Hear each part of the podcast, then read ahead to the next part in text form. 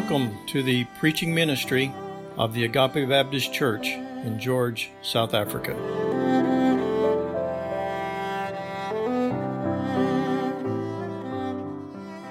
A burden of mine. It is my personal, you could say, conviction that's growing, uh, and God has really laid on my heart in general as we, as He said, we're church planting missionaries, um, which essentially says that we go and um, we try to we give the gospel, but we're wanting to build churches and to to allow God to use the gospel to to shape local churches.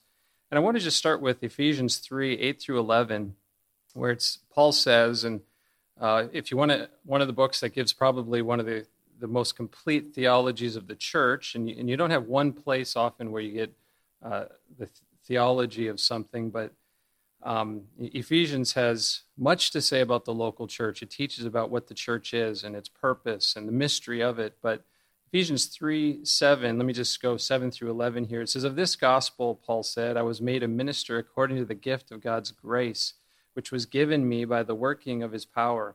To me, though I am the very least of all the saints, this grace was given to preach to the Gentiles the unsearchable riches of Christ, and to bring to light for everyone what is the plan of the mystery hidden for ages in God who created all things, so that through the church the manifold wisdom of God might now be made known to the rulers and authorities in the heavenly places. This was according to the eternal purpose that he has realized in Christ Jesus our Lord. Through the church, the manifold wisdom of God would be known. And I just want to take that and, and just think about it. Do you believe that through the church, God's wisdom and God's plan is being worked out. As a missionary church planner, I believe that God's primary plan in our age is to work in and through the local church. And I'm not, again, sure where you are, if you believe that at all, and what your, your views of the church is. And most of the time, our, our, our view of the church is, is shaped by our experience, right? Whether good, bad, whatever, we just tend to think of it um, from our experience. But what I want to do today is try to maybe shape it in the Bible, come back to the Bible, get kind of a refreshed view of the church, your local church. If we could, if I could just make this statement and you could finish it in your mind, the solution to the world's problems today is the what? How would you finish that? We could say the gospel. We could say Jesus Christ. Um, hopefully, you wouldn't say it's the government or politics. Maybe you would um, or you know economics if you could just give people an economic uh, solution that would solve the world's problems. But as christians and believers fundamentally we're we're broken and we need christ to to give us a new heart. We need the gospel. We need to be made anew. And those would all be good answers. The solution to the world's problem is jesus the gospel. But would it be right to say the solution to the world's problems today is a biblical local church because that would encompass all of those things Bible teaching, the gospel, Christ. A friend of mine uh, in Joburg said that he felt led to work in a difficult area after hearing a sermon on how the church is the solution. And he worked in South Hills in, in uh, southern Joburg, which is a very, very hard area, depressed area. But after hearing a sermon on this, because biblical local churches would give the solution to starting from the inside out, a changed heart, and then working it out in the, a local body of Christ. As we, we were ministering at, at New Hope Baptist Church in Primrose for about five, six years there, and we just came across many unbiblical views of the local church. And I won't go into all of them, but just it seemed to be very common to have little commitment or no commitment, no accountability very little service to the church, and I would say very little growth in people's lives as they stand a bit aloof and detached. Um, the local church, someone wrote, once considered the center of our spiritual family that we love, encourage, and to whom we remain accountable, is now treated kind of like an extracurricular activity um, and is not central and an, an essential ingredient of the Christian life. Dale Crawford writes this and we're just trying to get some of the reasons for our views of the church and sometimes our distorted views of the church. But in our postmodern generation, we are plagued by a low view of the church. Even pastors who give themselves to consistent expositional preaching find it difficult to impress upon the modern Christian a biblical view of the church. Most of us are fully indoctrinated by a high sense of individualism. In other words, we are motivated primarily about what, how things affect us, and we judge, and we could say a commercial view of we go around and shop around for what meets our needs primarily. But at salvation, individualism loses ground to the concept of body. The Christian is a part of the body of Christ. The local church is a body of believers. Spiritual gifts are dispensed not for personal edification, but for what? The edification of the church, of the body. And membership in a local church is a covenant agreement whereby the individual pledges accountability to the body. So instead of asking, What can the church do for me? we should ask, What can I do to strengthen the church? That should be the biblical approach. But unfortunately, most church members today continue to operate strictly on the level of the individual. They join churches according to their needs, and they leave without any regard for the well being of their congregation. And he prays that God would grant us to see our church as our divinely appointed place of service, that we may give ourselves fully to its health and prosperity, that God would, would use us together to, to bring Christ's plan into fruition, which is the mystery that Paul was revealing, and I believe is still working today. As we've come down through 2,000 years and, and arrive in George, where the gospel has come, and all over the world, it's still working. May God grant us, he says, a biblical vision of his church and our place in his church. So, this is my growing conviction that a biblical view of your local church is a key for so many things. It's a key for your Christian growth and the growth of those sitting around you. And it's a key for many of God's blessings. So, I, I just want to, as we begin, I want to ask you do you believe that? Do you have a deep conviction about that? Martyn Lloyd-Jones said it like this Our greatest need is to recapture the New Testament teaching concerning the church. If only we could see ourselves in terms of it, we would realize that we are the most privileged people on earth. That there is nothing to be compared with being a Christian and a member of the body of Christ. Let's be honest, though, this is difficult to maintain this kind of viewpoint and have a biblical, just deep conviction about our local church. We settle into the way things are. We've all been disappointed. We've all experienced sin against us in the church. We've been encouraged by believers, but we've also been discouraged, have we not? And then we've some have had just atrocious stories about abuse or just bad churches, and that just flavors and colors our, our view of the church. But by faith, we need to believe what the Bible says and I believe that the blessings will, will follow as we take him at his word. Megan Hill writes this that we as God's people are to cherish the invisible realities of our life in Christ. Amen? The church has more beauty and more value than we can see with physical eyes. Though our congregations are made up of ordinary people engaged in predictable practices, we are an outpost of heaven itself the church is the people of God, the dwelling place of the Spirit, and the fullness of Christ. No matter who you are this morning, learning to love the local church can become one of your greatest privileges and highest joys. The church is where we belong. Is there something inside of you that, that just is rising up to, to say the Spirit is, is speaking to us through His Word? This is truth. I need to get this. We need to get this because I believe this is what the Bible says. So I want to propose why you should, why we should love and commit to our local church. That's going to be the, the topic. The danger with the topical sermon is that sometimes you can just kind of twist things. So I just, I put it forth to you.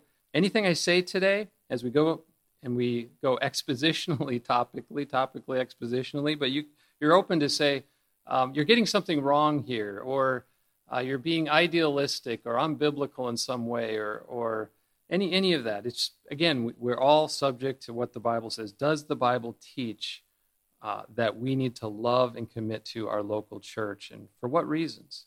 Now, when we say the church, we mean as a biblical church. There's lots of entities with the name church, but we are assuming that a church that is submitted to the Word, under the Word, a church that's led by biblical leadership, committed to teaching and discipling, and, and really fulfilling the Great Commission that Christ has given us the church, if we could give a summary, and you, you might be able to improve on this summary, but here's one summary of the church biblically. The church is an assembly of biblical believers or disciples who come together in one locality for what reasons?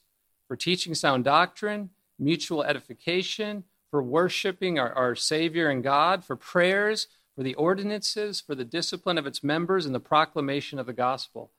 Is that a good summary? It's described as a spiritual family of God, it's described as a living body. It's a temple, a building, a spiritual building, you could say, of Christ and God's priests. It's a community of people united in Christ. That, I believe, and, and we don't have time to go through all of the, the verses behind that, but that, I believe, is what the Bible teaches. This is the, the local church. Do you love this creation of Christ, this entity? And, and why should we? Number one, Christ has a deep love for your church. So should you. So should you. And so we ask, what does Christ think of the church? What does he think about what we're doing here this morning? Do you believe in Jesus? Do you believe he exists? Do you believe he's watching us right now and judging us and, and looking down upon us today? Is he loving us? Does he care? What is, what is his attention fixed on today? Let me just give just a summary of some truths about the relationship between the Lord Jesus Christ and, and you and the local church today. Well, Jesus is the head of the church, the Bible says. The church is called the body of Christ. Jesus bought and redeemed the church with his blood. Imagine how precious it is to him.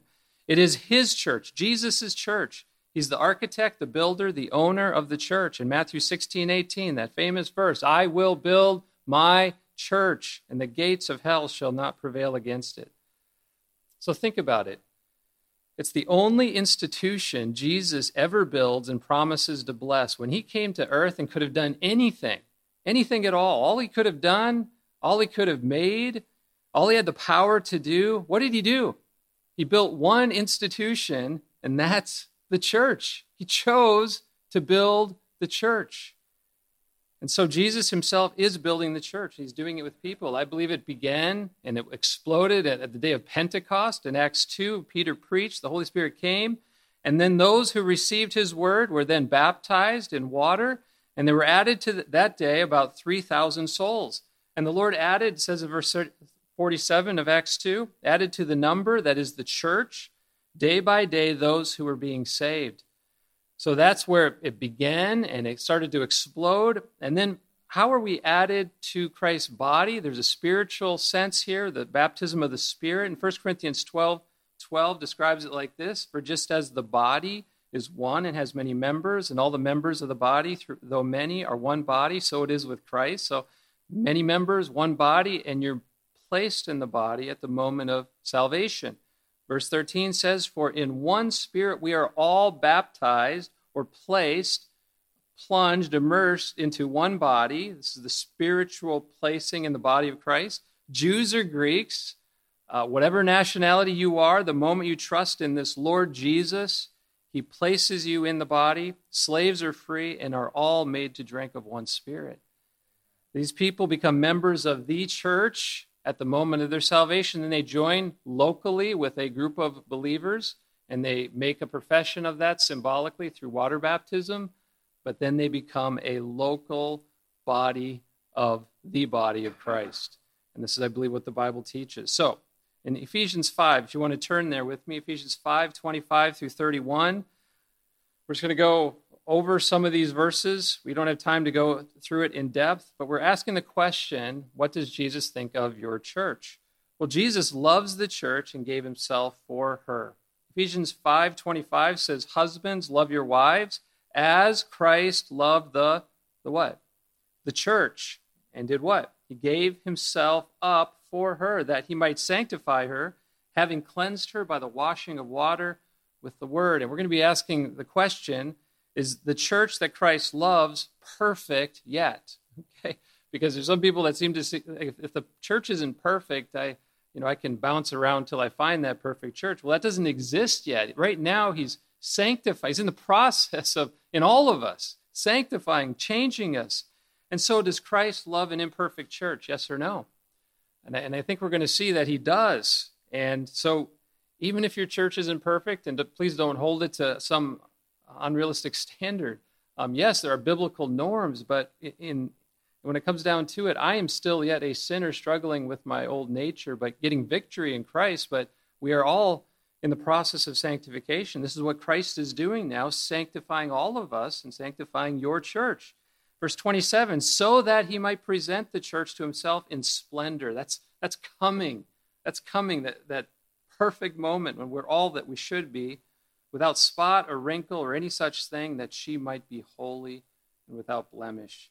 This is an amazing passage, often preached at uh, weddings. And we have a window, though, here into the relationship of Christ and his church. He loves the church, that's his passion. And we need the same passion, right? And he gives himself for it. We need to also give ourselves for this, uh, this entity that Jesus loves to sacrifice for her. He's sanctifying and cleansing his church with the goal of presenting it without spot and holy. Verse 28, continuing, in the same way, husbands should love their wives as their own bodies. He who loves his wife loves himself, for no one ever hated his own flesh, but nourishes and cherishes it, just as Christ does the church. So make sure you don't miss that. Christ nourishes and cherishes the church. That's, that's amazing. And, and uh, don't Sometimes we, we skip over the teaching on the church in this passage. So, as Christ loves the church, who exactly is this church that he's so passionate about? Paul's going to bring it home to the local church that he's writing here in Ephesus. Who's he writing to? The church in Ephesus. Verse 30 We are the ones that he loves and cherishes. We are the members of his body in a as a man is to love his wife, and, and the, ultimate standard is Christ's love for his body, his church. Therefore, a man shall leave his father and mother and hold fast to his wife, and the two shall become one flesh. This mystery is, this mystery is profound. And I am saying that it refers to what? Christ and the church. Which is he talking about? A man loving his wife, or is he talking about Christ and the church? Well, it's both.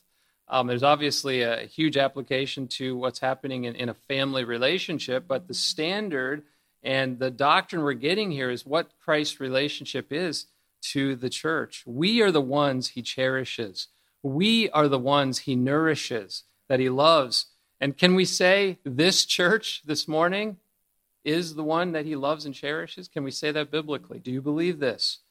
This is huge. Like a husband who's just so taken by his wife, Christ loves his bride. He cherishes you here as his church. He cherishes each one of you as a member of his body. That's precious. But let's ask the, the, the normal question really? Surely he isn't talking about like our church or imperfect churches with problems, right? He, does he really love imperfect churches that have problems? What about Corinth? Did he love Corinth, who was that fleshly church, but he called saints? And did, did, does Christ love them? What about in Revelation, as Christ is fixating in Revelations 2 and 3 on seven imperfect churches and he's encouraging them and he's judging them and sometimes correcting and sometimes just really bolstering them. But all in all, does he, did he love those churches? Even the, the church at Ephesus that he was threatening to take away the candlestick, that the, the light that he had given to them. Well, yes, he loves them, and even the Laodicean church, uh, which you would question, you know, the question is natural. Was that even a, a, a believing church? It seems like he was on the outside knocking on the door. But yet he says in Revelations 3:19, "Those whom I love, I reprove and discipline. So be zealous and repent." So, yes, as a church and, and the leadership particularly, you need to be always asking. We we were always asking, are we pleasing to Christ? Is there anything we need to repent of that we're getting wrong? And and we're just always asking these questions so Christ can correct and purify us and, and shape us. Churches need to be asking these questions, but even with problems and sins and things to correct, he is passionate about you. He loves you. And you could say, and, and just altogether, just, let's just conclude that because Christ loves your church, we should love our church as well. Christ does, even though it's imperfect. So, the first point I just want to bring home, which I hope you believe, but let's get a conviction about it. Christ loves this church. So should we. Believe that. Secondly, loving and serving in your church is how you love and serve Christ. Do you believe that? Do you love Christ? Do you want to serve him? Where are you going to do this primarily? Well, we know that Christ identifies with his people, right?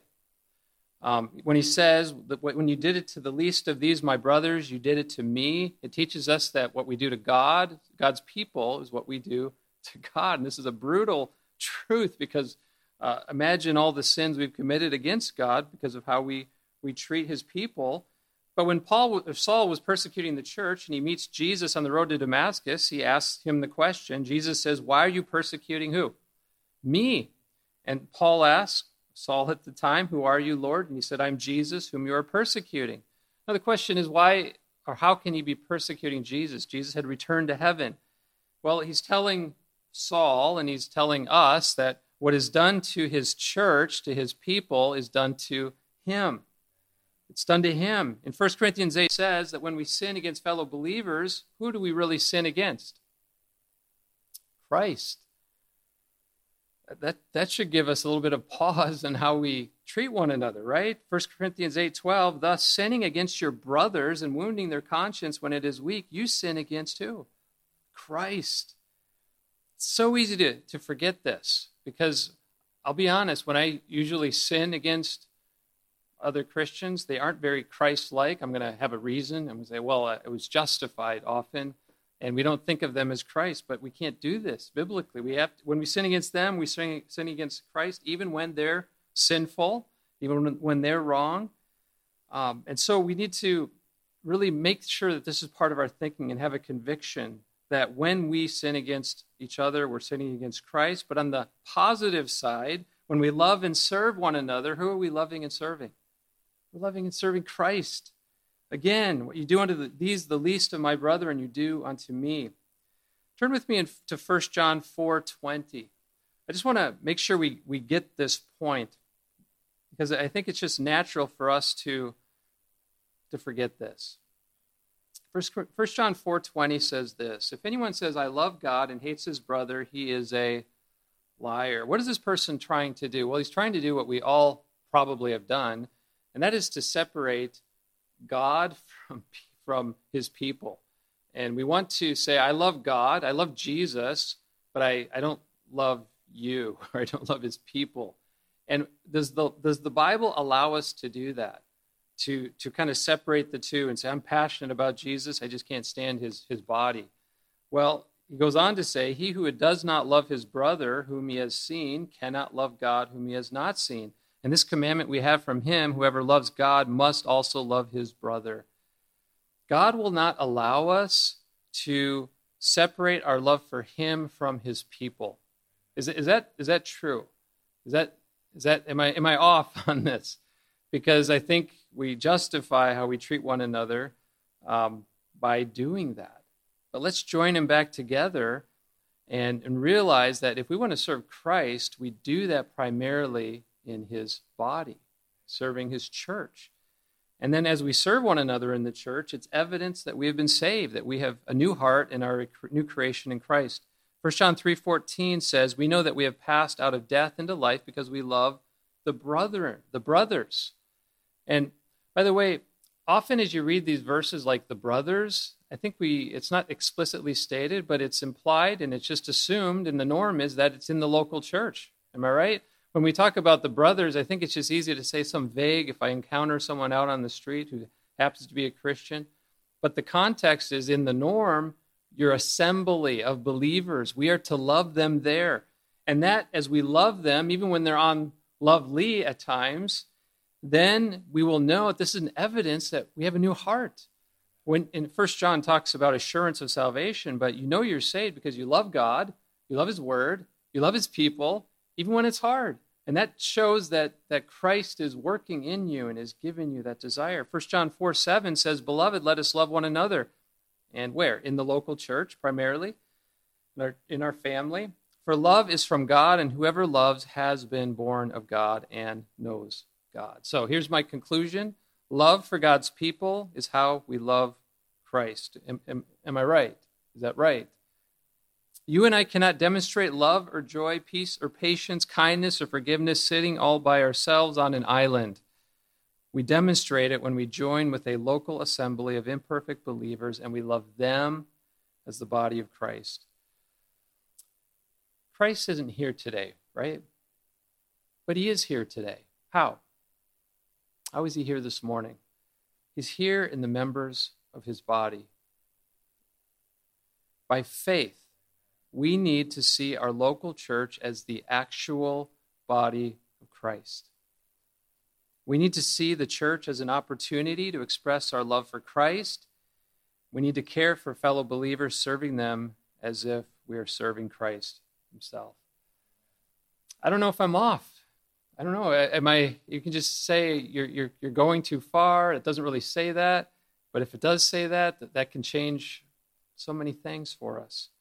Can we say this? Your love for others in the church reveals your love or lack of love for Jesus.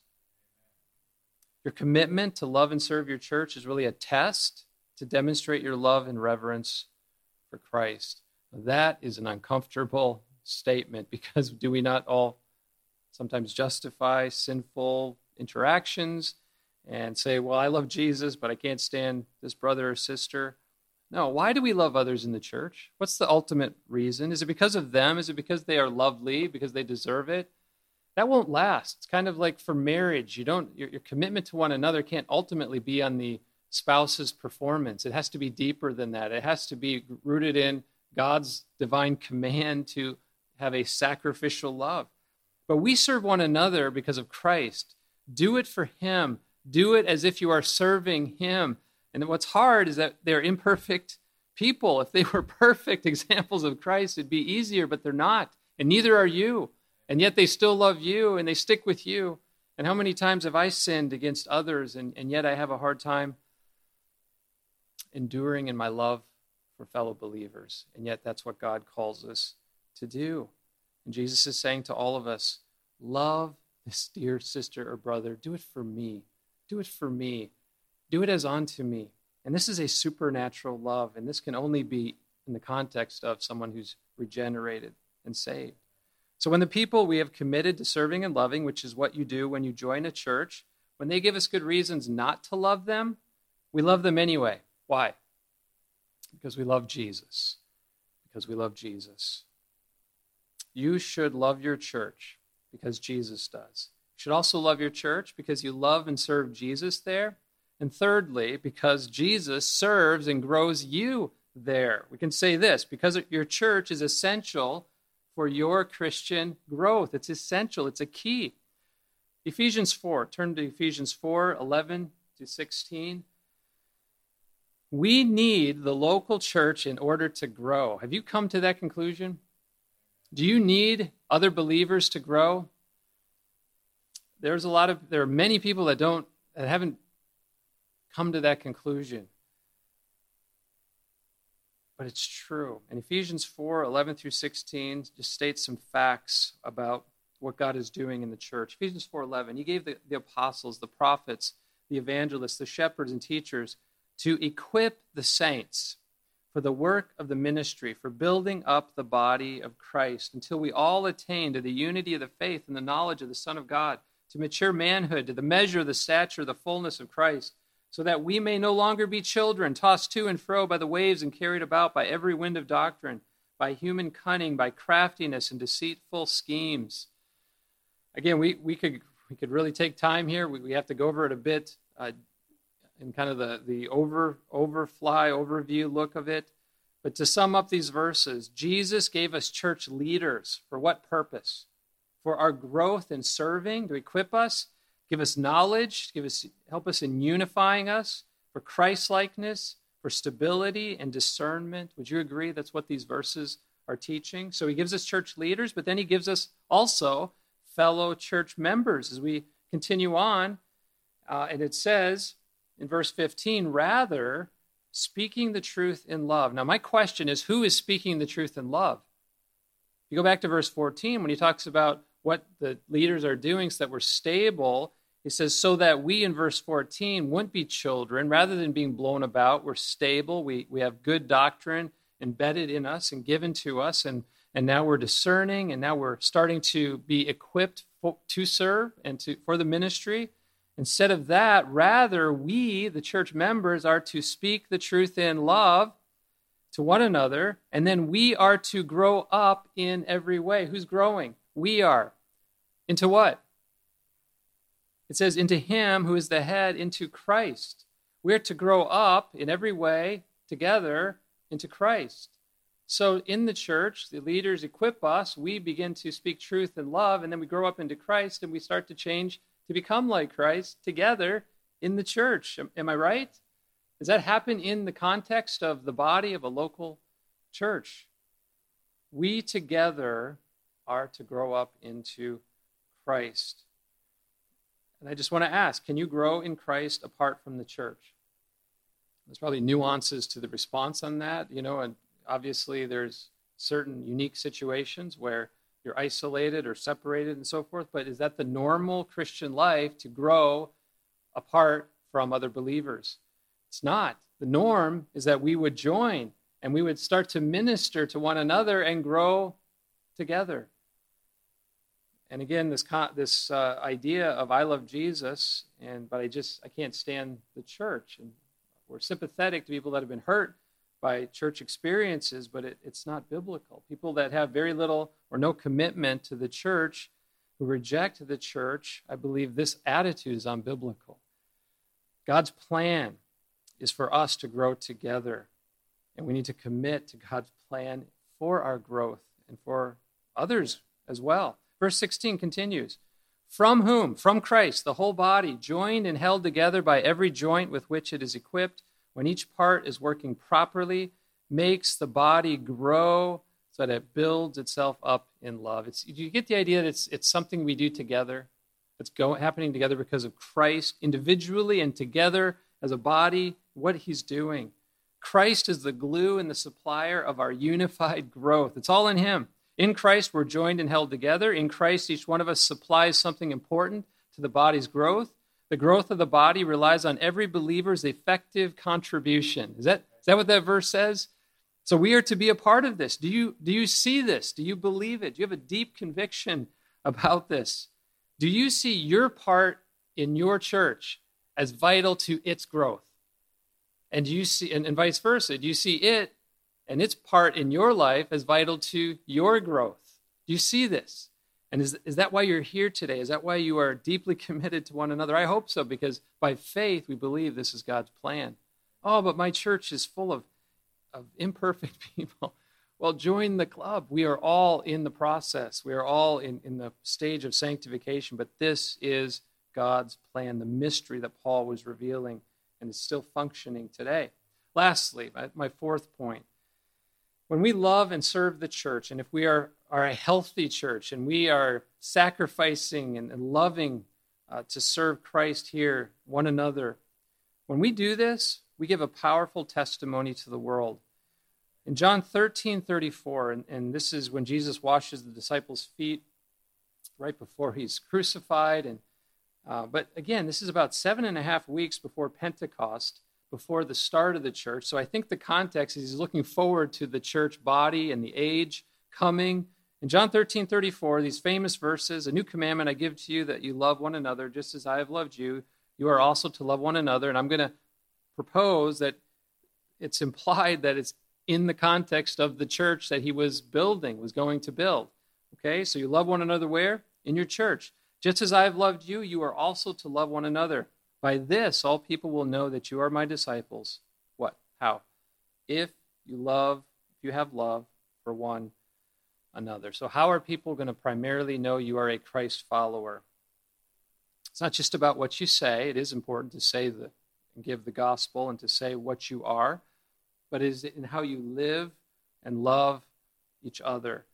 And that love is not the warm, fuzzy, you know, that fuzzy feeling that that, that oh, I just I have warm feelings for you. But what kind of love is he talking about? This is the First Corinthians 13, agape love, this self-sacrificing, self-giving, a hard love that puts others' interests first. This isn't natural.